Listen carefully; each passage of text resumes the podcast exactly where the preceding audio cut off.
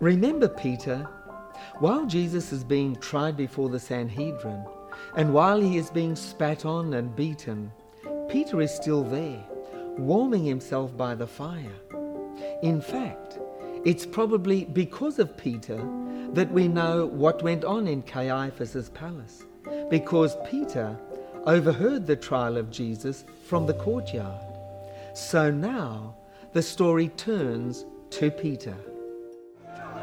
While Peter was below in the courtyard, one of the servant girls of the high priest came by. When she saw Peter warming himself, she looked closely at him. You also were with that Nazarene, Jesus, she said. But he denied it. I don't know or understand what you're talking about, he said, and went out into the entryway. When the servant girl saw him there, she said again to those standing around, This fellow is one of them. Again he denied it. After a little while, those standing near said to Peter, Surely you are one of them, for you are a Galilean.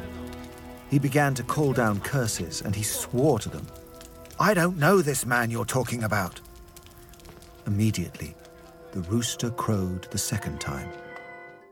It's quite a contrast that Peter was warming himself by the fire while his Lord Jesus was being horrifically beaten a short distance away. That's a metaphor for all those followers of Jesus who come to church primarily to feel comfortable, while the Lord calls them to action and even to suffer for him. Peter couldn't avoid being identified as a follower of Jesus. People had seen him with Jesus, and he had a Galilean accent.